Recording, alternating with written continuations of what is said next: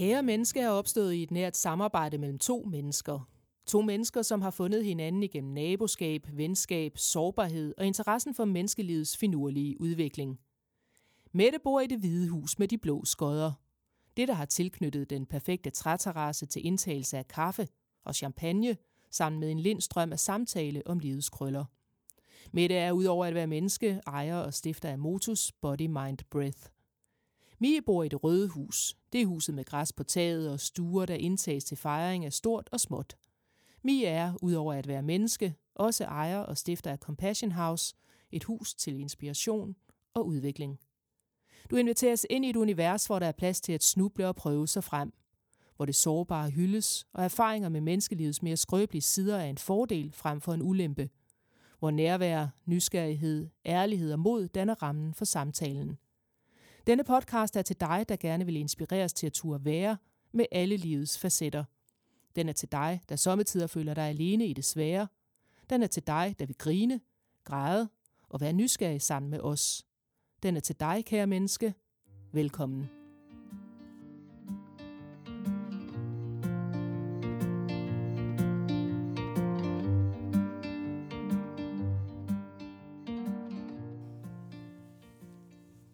Hej Mette. Hej Mi. Vi er tilbage igen. Det er vi, og velkommen til alle jer, der lytter med. Det er vel tredje sæson, vi tager hul på nu? Det er tredje sæson, det er faktisk ret vildt, synes jeg. Ja, det er det. Tænk sig, hvad en gang corona kunne få ud af os. ja. ja, præcis. Mm. Og vi har faktisk valgt, at tredje sæson jo skal være en lille smule anderledes end de første to sæsoner, hvor vi ligesom havde lidt forskellige temaer i, i hver episode. Mm. Der har vi valgt at lave sådan en slags paraply-tema ned over hele sæson 3. Det har vi nemlig. Med udgangspunkt i øh, det, man kunne sige, der har været vores mest populære episode, mm. nemlig sårbarheden. Sårbarheden. Mm. Ja, lige præcis. Som jo i virkeligheden er mange ting, ikke? Mm. Bestemt. Så vi vil også øh, kigge lidt på det der med sårbarhed som en proces, måske lidt mere end, end at sårbarhed er noget, man sådan enten øh, lever rigtig meget eller ikke gør. Mm. Men mere det der med at kigge på det som en slags, øh, hvordan bruger vi selv, du og jeg, mm. sårbarheden aktivt eller ikke aktivt yeah. i vores liv. Hvornår kan den blive udfordrende? Øhm, og så vil vi prøve at undersøge det sammen med vores gæster. Mm-hmm. Hvordan ser det der, når vi går ind i nogle nye processer i vores liv, så er det jo sårbart for de fleste af os i hvert fald. Og hvordan kan det se ud, og, og vi får lov til at følge lidt forskellige rejser. Ja, mm. det bliver så spændende. Jeg glæder mig til alle de spændende gæster, vi skal have herinde. Det gør jeg virkelig også. ja, det bliver godt. Og så tænker jeg, at vi skal kigge lidt på, hvad sårbarhed er, ud fra alle de forskellige vinkler. Fordi du og jeg har jo fundet ud af, at vi øh, er egentlig meget forskellige på det område. Mm. Og så alligevel er vi måske slet ikke, når det kommer til stykket. Men måske opfattelsen af, af selve ordet. Ja, det er faktisk måske et godt sted at starte. Det tror jeg. Ja. Fordi vi sad lige her, inden vi, vi gik i gang med optagelserne i dag, der sad vi og talte lidt om det her med, hmm, hvad, hvad sårbarhed egentlig er for os hver især. Ikke? Mm. Øhm, og, og jeg sagde det her med, kan vide, om det ikke også kan være svært nogle gange, fordi at, at svaghed samtidig bliver koblet på. Præcis. Og det er jo der, hvor jeg synes, den blev interessant, fordi hvis jeg tænker tilbage, så, så tror jeg faktisk, at lige præcis de to ord har jeg haft koblet. Ja.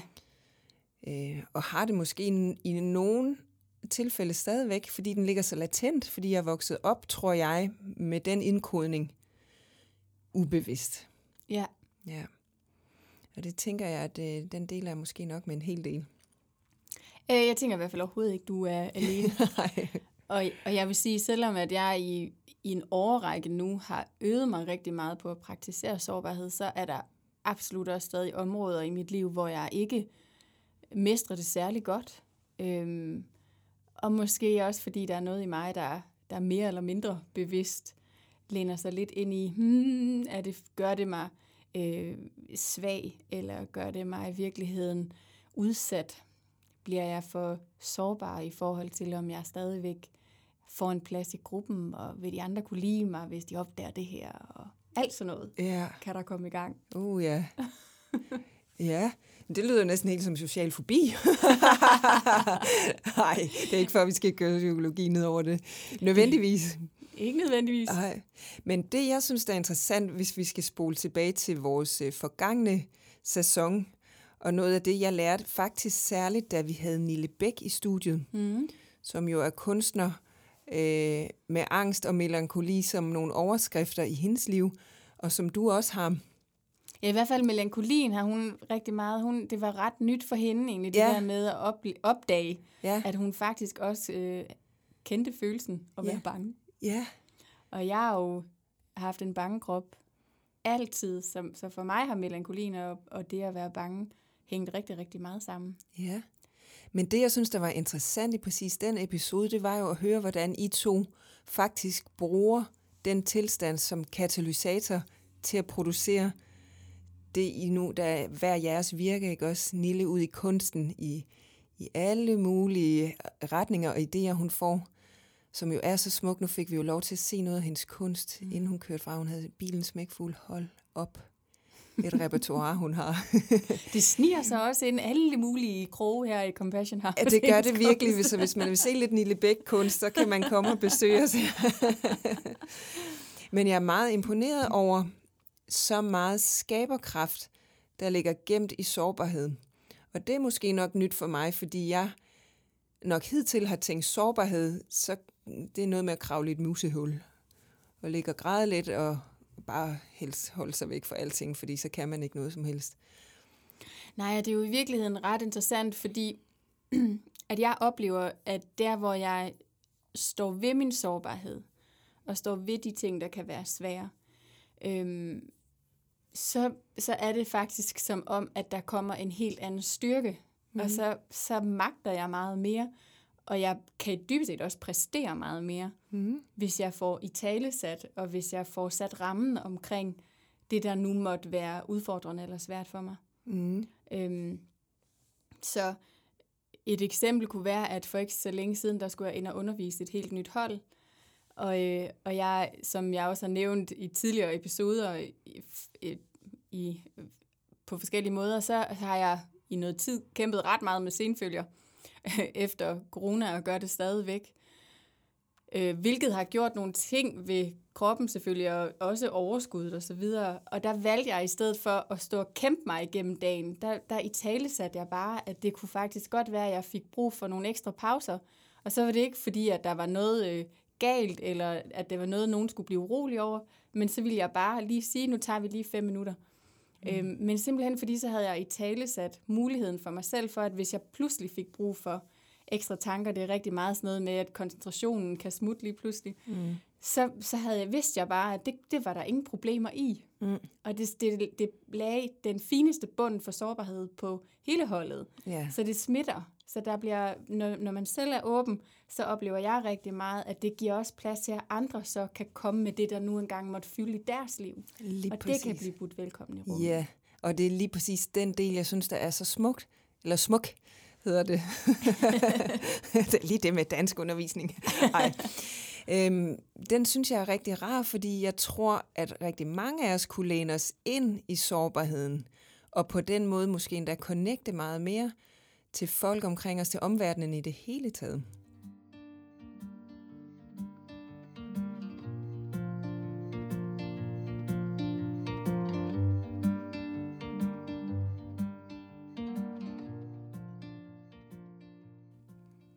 Jeg synes i hvert fald, at det er noget af det, der er det fineste ved sårbarheden, og jeg ved godt, at, at det også kan være svært, og det er også okay at dosere sårbarheden. Mm. Altså, det er jo, man kan jo tale sætte tingene på rigtig mange måder, ikke? Mm. Så, så det er jo også, man kan jo selv vælge, hvor meget og hvor dybt, alt efter hvad det er for en relation, man står overfor. Mm. Men bare det at give sig selv lov til at i tale sætte noget, der kan være svært eller udfordrende, eller en tilstand, der er lige nu og her. Mm. Det synes jeg er noget af det fineste.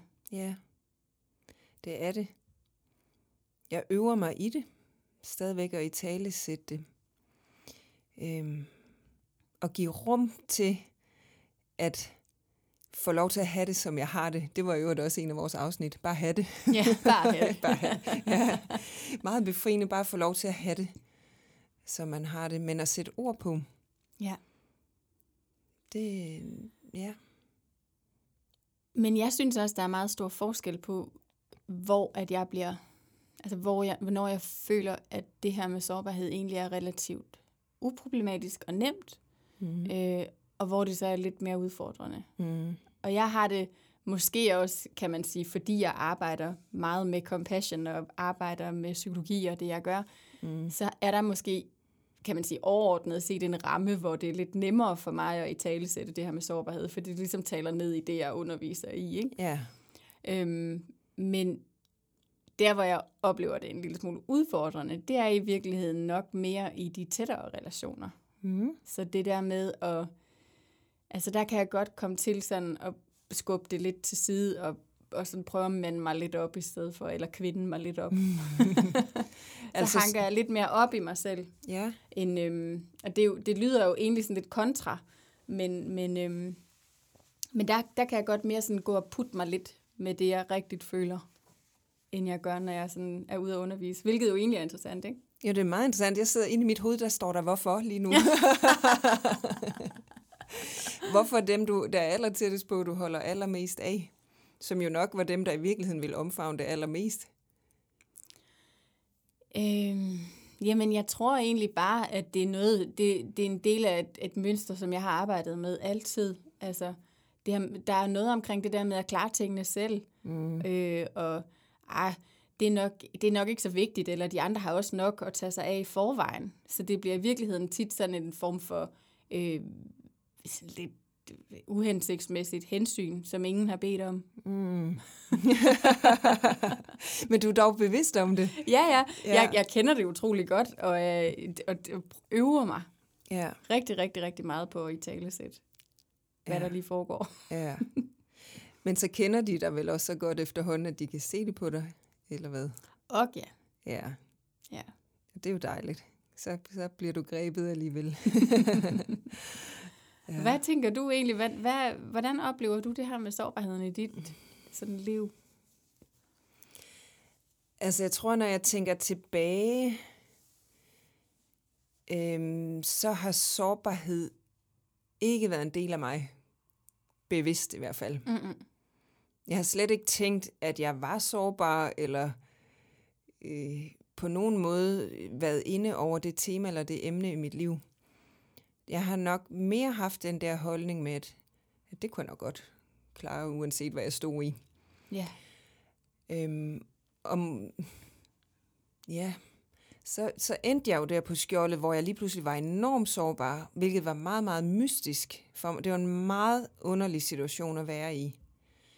Øh, ikke at kunne gøre noget. Altså, der var ikke noget, jeg kunne gøre, for jeg fik det bedre. Jeg skulle netop holde op med at gøre. Mm.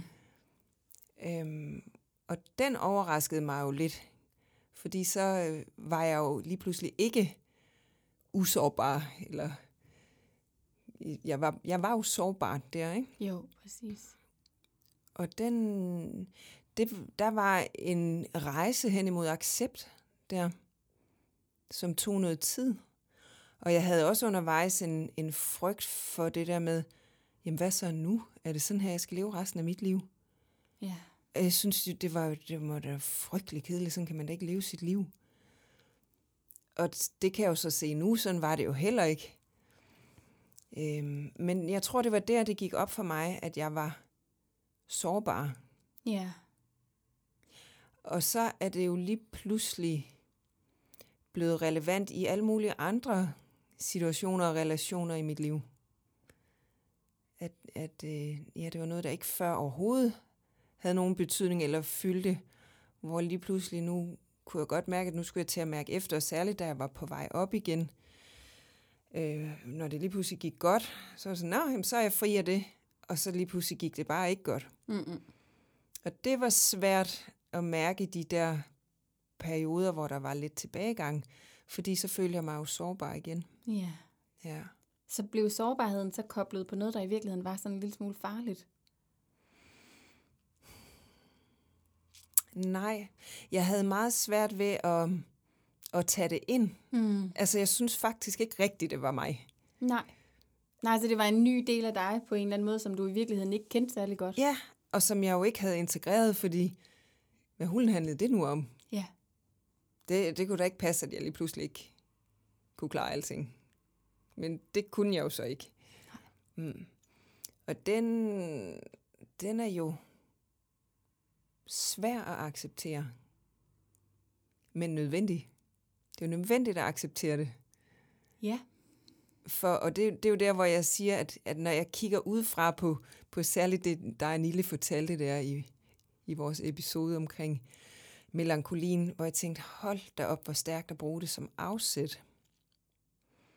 Og jeg synes faktisk først, det er nu, at jeg begyndte at implementere den sårbarhed i mit daglige virke. Øhm, og også lige nu, hvor jeg har en periode, hvor der er meget positivt, jo kan man sige, har jeg en meget fuld kalender lige pludselig, hvilket er dejligt. Mm. Elsker at hjælpe folk. Men lige pludselig kan jeg også mærke, husk lige at tage vare på dig selv også. Ja. Ellers så havner du jo der igen. Ja, det er den der balancegang hele tiden. Ja, Ja.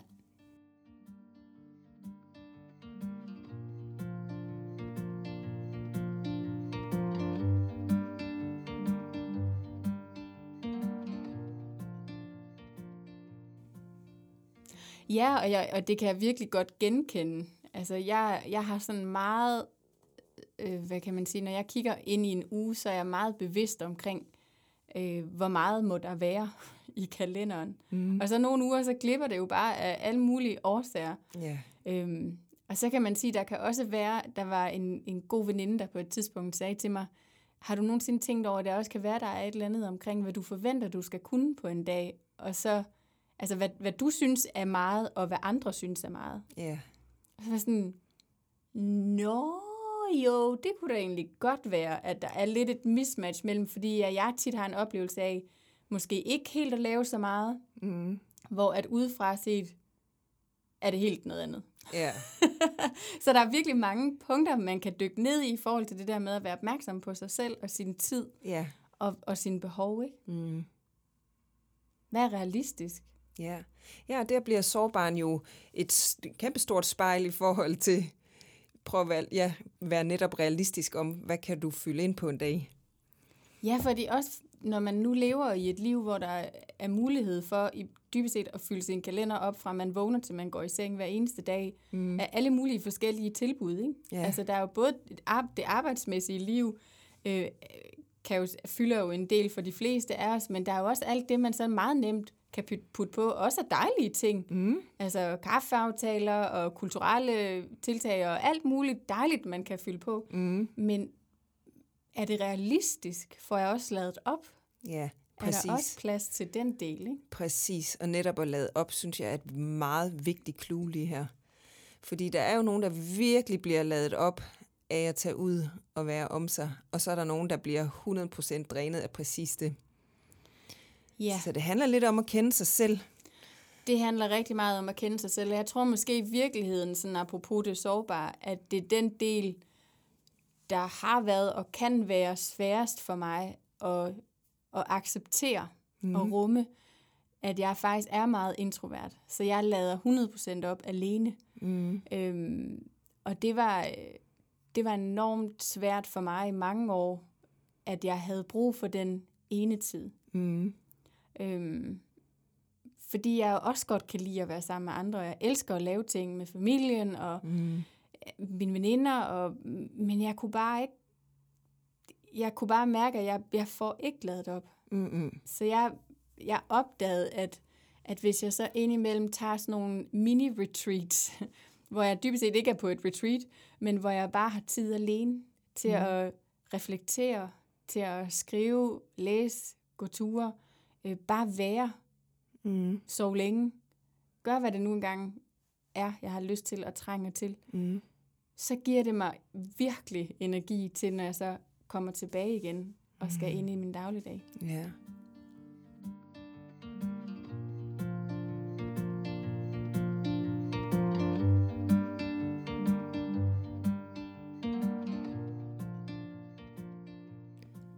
Det er jo dejligt at have fundet sådan en kur, men kan du så, formår du at slappe af, når du tager afsted øh, væk og er alene, eller føler du, du skal sidde og producere noget hver dag alligevel? Nej, det synes jeg faktisk ikke, at jeg føler, at jeg skal. Fordi ja. jeg er godt klar over, at hvad formålet er Mm. med det. Så man kan sige, at, at i virkeligheden kan man sige, at formålet er at få slappet af, så jeg kan producere, når jeg kommer tilbage. Mm. Ja, Så det bliver en forudsætning for at kunne præstere det, jeg i virkeligheden gerne vil. Ikke? ja. Og det er jo nogle gange lidt, lidt kontraintuitivt, det der med, at, at langsomlighed og ro og tid faktisk er det, der gør, kan gøre os mere i stand til at præstere og være effektive. Ja, og så alligevel ikke, hvis vi tænker tilbage på, da Stig var i studiet, Stig Pryds, vi havde herinde og fortælle om, hvordan han håndterer sit liv, så var det jo netop også at have mange og lange lommer i løbet af dagen, Mm-hmm. og nogle kortere, Ja. men hvor han tog sig af sig Ja. selv, Præcis. for at kunne være for dem omkring ham, mm. når de var der. Den synes jeg virkelig var meget, meget sund og fornuftig. Ja, og, og et virkelig, virkelig godt eksempel på det der med at, at, at mærke ind i, hvad er det, jeg har brug Hvis der er noget, der for mig er vigtigt, Mm. øhm, hvad er det så, der skal til? Hvad er det for en ramme, jeg er nødt til at sætte, for så at kunne, kunne gøre de ting, der er betydningsfulde og Mhm. vigtige for mig? Mm. Og om det så er, ja, det er jo fuldstændig ligegyldigt, hvad det så er, fordi det er meget individuelt for os, hver især også, hvad det er, der er, er betydningsfuldt, ikke? Mm. Men det, jeg tror, der er dog for de fleste er, det er jo det der med at kunne være der for dem omkring sig. Det er meget, sådan oplever jeg det i hvert fald, at det kan være enormt smertefuldt, hvis jeg ikke føler, at jeg har overskud til for eksempel at være den mor, jeg gerne vil være. Oh ja. Åh, oh, der er ikke noget, der slår hårdere næsten end den følelse. Sådan har jeg det i hvert fald også. Mm. Mm. Øh, og det er jo noget af det, der lynhurtigt kan få os ned ad bakke. Fordi hvis overskuddet er røget, så går det jo ud omkring dem, der er tæt på og lige omkring os. Ja. Og det er jo også, samtidig så tænker jeg også, at jeg kan huske, at, at øh, jeg tror, det var min supervisor, der engang sagde til mig, men prøv at tænk at være barn og vokse op i et hjem, hvor alting bare er perfekt. Prøv at forestille dig, hvordan det så måtte være den dag, at det barn måske selv får børn. Mm. Hvis det eneste billede, man har haft, det er, min mor var altid smilende og glad, øh, og alting var altid helt ordentligt. Mm. Der var aldrig noget, der var en lille smule kaotisk. Hun blev aldrig sur, eller... Prøv at tænke, hvad det så er, at man skal leve op til. Oh, ja, ja. Den så var jeg helt sådan, åh, oh, ja. nej, det var også ret nok. ja. så bliver der masser at spejle sig i. Ja, af præcis. kaos. oh, ja. Det er en god supervisor, du har der der. Ja.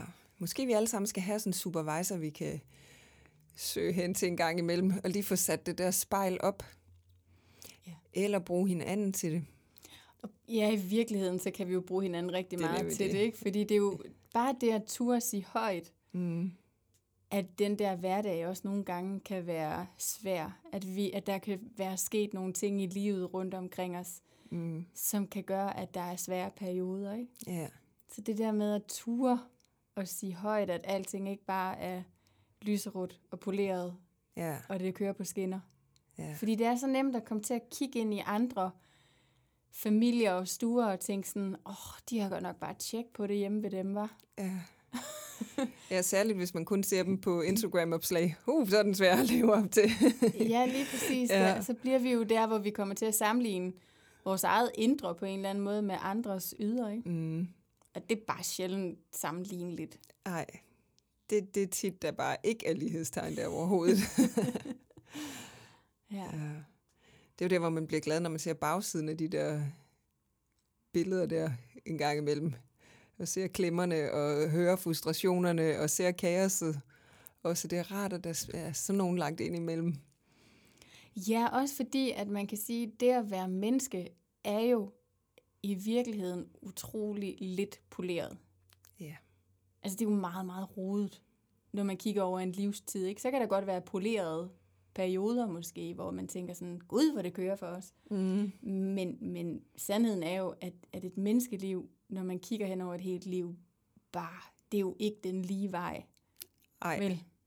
det er det jo virkelig ikke. Og det er der nok slet ikke noget, der er. Nej. det er vel lidt med at prøve til og fra, og sige til og fra. Det er jo den anden ting i forhold til sårbarhed, det er det her med at sige til og fra. Det tror jeg faktisk er noget af det, apropos du spurgte, hvordan jeg havde det med sårbarhed. Det tror det er noget af det, jeg er ved at lære at stå ved, at jamen, det er faktisk rigtig fint at på forhånd ligesom sige, hmm, det er lige, et no-go for mig lige nu. Ja. Og også at sige til. Det er nok den, der var den sværeste for mig. Jeg har haft meget nemmere ved at sige fra, end, til, end at sige til. Ja. Ja, det, det var, jeg var også sådan helt, kan det virkelig passe med det? Ja, det tror jeg faktisk godt, det kan. For jeg har haft svært ved at unde mig selv noget nydelse. Mm. Ja, det er så en helt anden side af det. Ja. Ja. Men det kan jo også være enormt sårbart, ikke? Jo, det er det da. Bestemt. Ja. Det er jo virkelig sårbart. Ja. Og den, øh, den, den roder jeg lidt med lige nu. Mm. Og prøver at sige ja til mange flere ting, fordi nu er jeg et sted, hvor jeg kan overskue invitationer og alt muligt andet. Ja, så det der med faktisk også at give dig selv lov til, at nu er du et, altså nu er du der, hvor det er det, der er brug for. Nu er der faktisk ikke brug for længere at skralde af Nej. og, og lade være med at gøre. Nej. Nu handler det måske i virkeligheden om, at der er nogle ting, som du skal til at handle på og, og gøre noget mere af, som du i en periode måtte lukke ned for. Ja, det er sådan, jeg har det. Den, den der forpuppede tilstand, den, øh, den løsner sig. Ja. Altså puppen er faktisk helt væk, mm. og det føles virkelig rart. Og det er måske her også, at det er vigtigt så enten at lytte, eller også passe på sig selv, og jeg har valgt bare at lytte. det er alligevel det sjoveste. Det er alligevel det sjoveste. Ja. Ja, og det er jo i men det er en meget interessant ting, fordi at, at vi jo, og det har vi også talt rigtig meget om her i Kære Menneske, ikke? men vi taler jo tit om det der med, at vi skal gøre mindre af noget. Mm. Men nogle gange er der jo også ting, vi skal gøre mere af. Ja. Fordi det handler jo også lidt om, hvad det er, vi gør. Er det noget, der netop bringer noget, hvad kan man sige, noget meningsfuldhed, noget, noget livsenergi ind i vores liv, eller er det bare drænende, det vi gør? Mm. Så hvis vi gør en hel masse ting, der bare dræner og ikke giver os noget godt, Mm. så giver det jo sig selv, at det virkelig ikke er hjælpsomt, og det over tid også kan være direkte skadeligt for os. Ikke? Ja. Men, men hvis, vi, hvis vi ikke gør nok af det, som skaber den der mening og fornemmelse af, hey, når jeg er i live, Mm. det er sådan her, det er. Ja. Ikke? Altså, det er jo også skadeligt på lang sigt, dybest set, fordi vi jo så måske bliver mere triste og forpuppede, og måske i virkeligheden også får kontakt til det mere sådan ensomme. Det, det kender jeg da i hvert fald fra mig selv, hvis jeg i for lang tid har fyldt for meget på, der, der ikke giver mig de der følelser. Ja. Ja, og så igen, så, så bliver jeg nødt til at sige, at det også handler om at være bevidst. Mm. For jeg, hvis jeg kigger tilbage på perioden op til, at jeg trillede om på det her berømte skjold, så var jeg også meget i fornægtelse omkring de ting, der ikke passede ind i mit billede af, hvordan tingene skulle være. Ja. Altså virkelig meget. Så, så kunne jeg næsten få det helt slettet, eller i hvert fald lavet som om, at sådan var det i hvert fald ikke. Og så kunne jeg blive ved med at bokse ud af den samme sti, fordi nu havde jeg bestemt mig for, at, at det var det her, der ville gøre det for mig, men det var det bare ikke. Nej. Og den, var, den tog noget tid lige at acceptere den der, at tingene er ikke, som jeg tror, de skal være. Og hvor kunne jeg så investere? Mm. Det er jo så det, der er kommet ud her på den anden side. Jamen, hvor lægger jeg min energi? Ja. Så jeg får noget positivt ud af det her, også på lang sigt. Ja. Ja. Ja, fordi det, man, kan jo, man kan jo i virkeligheden måske sådan en lille smule kedeligt sagt, men der er jo et energiregnskab. Ja. Altså, vi har jo en vis mængde energi hver især. Det kan så godt være, at det er lidt forskelligt, hvor meget vi har stående i energibanken. Ja. Men, men vi har jo en vis mængde energi, og hvis vi bruger alt sammen på noget, der dybest set ikke skaber noget mening for os, Mm. jamen, så er det jo brugt. Ja, Altså, så er der jo ikke mere at komme efter, vel? nej. Så det er jo virkelig noget med at finde ud af, hvad er det, der, hvad er det, der, der giver mig noget, som du siger? Mm. Hvad er det, hvad er det der fylder på for mig på den, på den gode måde? Ikke? Ja. Og det betyder, altså det er ikke for mig det samme som, at så går vi rundt og er sådan, så kan vi bare være lykkelige og evige. Nej, men, Det er men, nok svært. men det kan skabe, det kan skabe noget mening. Mm. Ja, det er vel det, det handler om. Ja. Giver det mening for mig? Ja. Og det kan jo nogle gange, at det, der giver mening for mig, måske overhovedet ikke meningsfyldt for dig. Nej. Altså, eller omvendt. Eller omvendt. Ja. Så det er jo det der med at turde stille sig selv spørgsmålet. Mm. Hvad er meningsfyldt for mig? Ja. Hvad er vigtigt for mig? Ja. Ja, og så turde gå efter det. Mm-hmm. Det er jo også noget af det. Det er jo måske halvdelen af det, det er at ture og gå efter det. Ja. Og det kan være svært. Faktisk apropos nydelse, så, som også kan være svært, ikke, så kan det jo også være svært at tillade sig selv at drømme stort. Uh ja, At gå efter det, man gerne vil have. ja. Ja, stik hovedet frem i det hele taget. Ja. Det kan jo give slag over næsen. Og er man så parat til det? Mm. Det kan også være, at det giver en masse ros og opbakning. Så man skal huske at have begge sider af mønten med.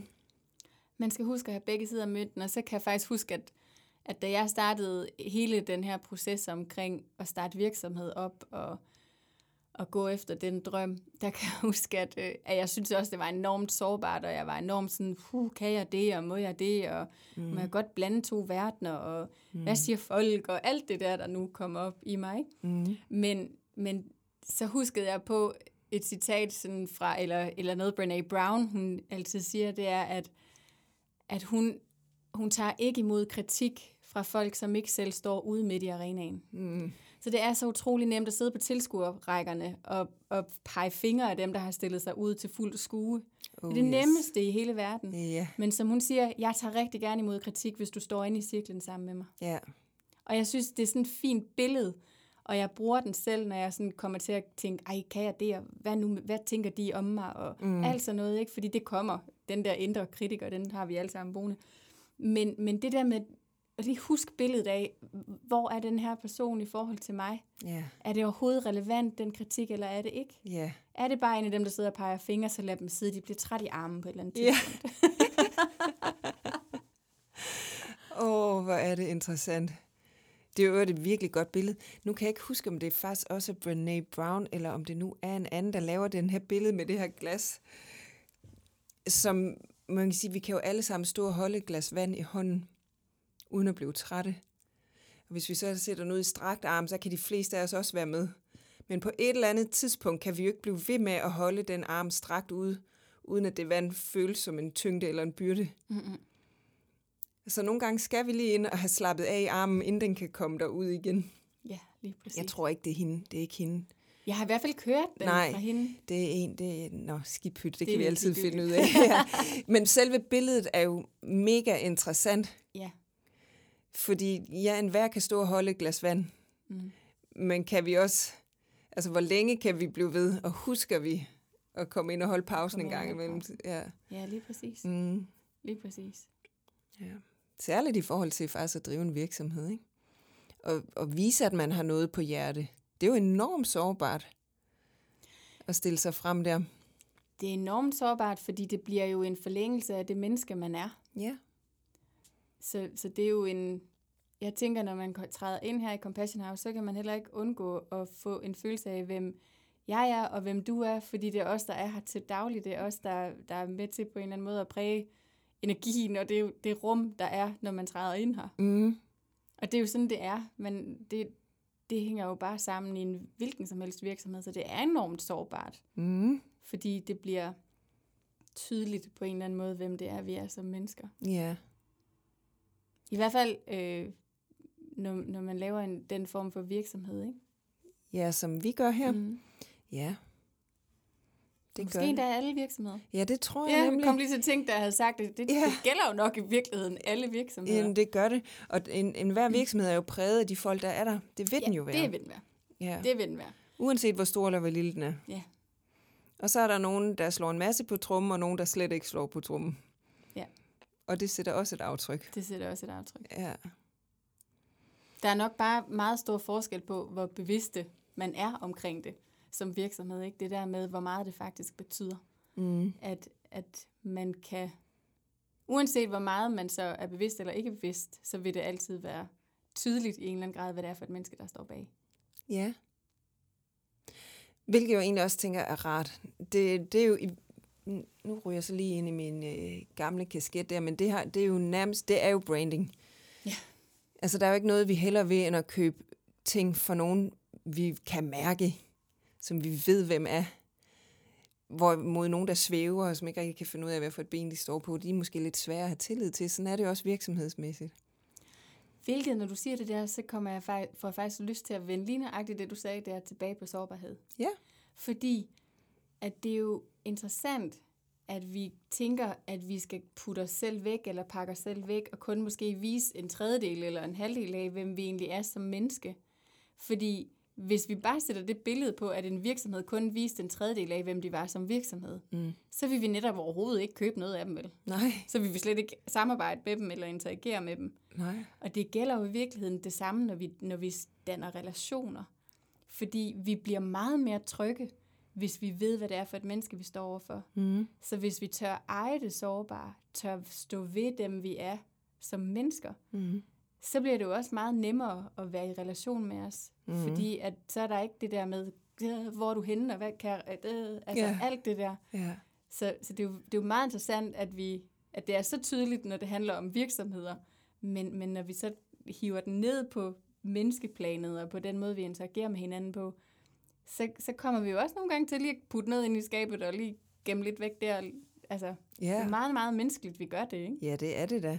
Og bliver lidt pleaser. Jeg, jeg, ja, der, der, vi kan hurtigt ryge over i pleaserrollen for ligesom at servicere det, vi tror, folk gerne vil høre derude. Ja, lige præcis. Ja. Lige præcis. hvor jeg tænker, der er meget mere værdi i at stå ved, hvem vi er, så får vi også de rigtige kunder. Nu, nu er jeg igen tilbage i branding, men det er faktisk, øh, hvis vi skal blive i den terminologi, så er det jo 20 procent af kunderne, der ligger 80 procent af omsætningen. Og det gør det jo, fordi at her har vi noget, som virker for mig. Det her, det er ægte for mig. Jeg bliver i det her. Jamen, og jeg, altså, jeg tænker i virkeligheden også, at jeg kan huske, da jeg startede på universitetet, så var der øh, en, en af de allerførste forelæsninger, vi havde, var der en professor, der sagde, at, at det var virkelig vigtigt, at man ikke viste øh, for meget personligt som psykolog, når man sad med sine klienter. Øh, og jeg, jeg kan bare huske, at jeg havde sådan en oplevelse af, at det simpelthen ikke var sandt for mig. Mm. Og jeg tror måske også, at det var fordi, at jeg jo selv havde været i, i flere forskellige former for terapi. Jeg havde mødt flere forskellige, både psykologer og andre former for behandlere. Og jeg kan huske, at, at jeg, når jeg sådan lige, jeg, jeg røg lige tilbage, fik lige sådan en tilbageblik af, hvor var det egentlig, at jeg havde følt mig hjulpet. Mm. Det var ikke der, hvor jeg ikke kunne mærke det menneske, jeg sad overfor. Nej, Overhovedet ikke. nej. Så, så jeg, jeg var meget bevidst om, lige fra start af, at det var simpelthen ikke sandt for mig. Mm. Og i virkeligheden også en af grundene til, at, at jeg elsker det projekt, vi har sammen her med Kære Menneske, Mm. det, det er også det her med, at, at jeg, jeg synes, det er vigtigt, at vi, vi tør stå ved de mennesker, vi er, Mm. og vi giver plads til, at dem, der sidder og lytter, jer, der sidder og lytter med derude, også kan få lov til at være de mennesker, I er. Mm. Fordi jo mere vi kan gøre det sammen, jo mere plads bliver der bare til os alle sammen, og jo mere kan vi trække vejret. Ja, ja. ja, og så tænker jeg også, der er jo, der er jo nogen til enhver, og vi, bruger, vi to bruger jo meget os selv, Ja. fordi vi har jo mærket på vores egen krop, hvad der sker, når vi gør forskellige ting. Ja. Øhm, og vi vil, det er jo klart, at vi vil tiltrække en, en bestemt type mennesker, og så er der jo nogle andre, der tiltrækker dem, der ikke har lyst til at være så åbne måske, som vi er. Så er der jo masser af andre steder at gå hen. Ja, præcis. Og Hvilket også er det samme i det relationelle, ikke? Mm. Plus at man kan jo også godt have nogle relationer, hvor man har lyst til at være meget, meget åbne, og andre relationer, hvor det måske ikke er det, der bærer relationen. Mm. Så det er også virkelig, virkelig okay at være selektiv i forhold til sin sårbarhed. Mm. Og, og, og justere alt efter, hvad det er for en kontekst, man er i, og, og hvad det er for nogle mennesker, man sidder overfor. Mm. Men det jeg alligevel vil sige, det er, at, at jeg, jeg tror virkelig på, at det altid er muligt at være sårbar i en eller anden udstrækning. Så det kan være bare det, den måde, man i tale sætter ting på, øh, den måde, man giver rum, den måde, man måske stiller spørgsmål, hvis man sidder i et møde, og man mærker, at nogen bliver utilpas. Det kan være lige at give lidt mere taletid til det menneske. Altså, det er virkelig det der med, jo mere man kan åbne til sin egen sårbarhed i bestemte rum, jo mere bliver man også i stand til at være sensitiv overfor, hvornår kan jeg se noget sårbart i et andet menneske, så hvornår mm. kan jeg så give det plads, uden det nødvendigvis behøver at blive talesæt, eller hvad er det, der foregår over i dig, mm. men bare lige tillader, at der så lige kommer lidt mere taletid måske, eller bliver skabt noget ekstra rum. Mm. Det vil modparten jo også kunne mærke, ja, uden, at det, altså, uden at der nødvendigvis er ord på. Man kan jo godt mærke, hvis nogen åbner op over for en ja. i en eller anden grad. Ja. Mm. Og der er nysgerrighed virkelig også et, et nøgleord, ikke? Så, mm. så det der med at, at være nysgerrig over for sin egen sårbarhed. Hvor er det, jeg har nemt ved at være sårbar? Hvor har jeg svært ved at være sårbar? Men også, hvordan, hvordan ser jeg egentlig sårbarhed i andre? Hvornår får jeg øje på den? Øh, hvornår er det måske svært for mig, når andre viser sårbarhed? Mm. Og hvornår synes jeg, det er helt okay og nemt at, mm. at være i? Mm. Så der er jo mange nysgerrige spørgsmål, vi i virkeligheden kan stille. Ja, det er der bestemt. Om også dem, der åbner op, synes jeg, til dybere relationer, det er jo, når vi er nysgerrige på hinanden. Mm. Og har lyst til at forstå, hvad der foregår over i den anden. Ja. Hvis vi ikke er nysgerrige, så kan vi jo virke ligeglade. Og komme til at konkludere meget hurtigt, ikke? Uh, ja. Åh, oh, den er svær. Den er vi vist allerede i, den fælde der, ikke? Jo. ja. Særligt, når man selv har det lidt træls, så er det meget nemt at putte andre i en kasse. uh, når overskud er på det mindste, så er det utrolig nemt at være øh, fordomsfuld. Oh, yes. Det, det er jo ikke en tid, jeg synes, jeg er enormt flatterende ved mig selv. Ej, men jeg det... lander i den nogle gange. Ja. Jeg kan, det ja, ønsker jeg ikke gjorde, men mm. ja. Men det er jo også bare menneskeligt. Præcis. Ja. Det er også en del af det at være menneske. Det er det nemlig. Kære menneske. ja, men altså, nu har vi sådan været lidt rundt i dag omkring, hvor vi lige er henne lige nu, mm. du og jeg, i forhold til det her med sårbarhed. Mm. Øhm, og jeg tænker, at, at vi, ligesom de andre gange, vi har haft gæster på besøg, garanteret bliver meget klogere på vores egen sårbarhed, også når vi hører deres historier, og hvordan de har arbejdet med ting i deres liv, som, som måske har været en, en anderledes rejse, end den vi har været på. Det tænker jeg. Mm-hmm. Der må være en rejse for hvert menneske. der er en rejse for hvert et menneske. Ja, det tror jeg. Det bliver spændende, og jeg glæder mig til de folk, vi har i studiet. Så jeg tænker, vi takker af for i dag. Det gør vi, og i morgen med det. Ja. Der skal vi to til folkeklubben-koncert oh, sammen. det bliver så godt. De her, der har fulgt med, ved, at Folkeklubben har den højeste stjerne hos os. Så vi skal ned og lege teenager. Vi skal ned og lege teenager. Folkebussen bliver pakket. Yes. Vi kører derud af. Det gør vi nemlig. og vi håber også, at uh, I kommer til at få det rigtig godt derude, til vi lyttes ved igen. Ja. Yeah.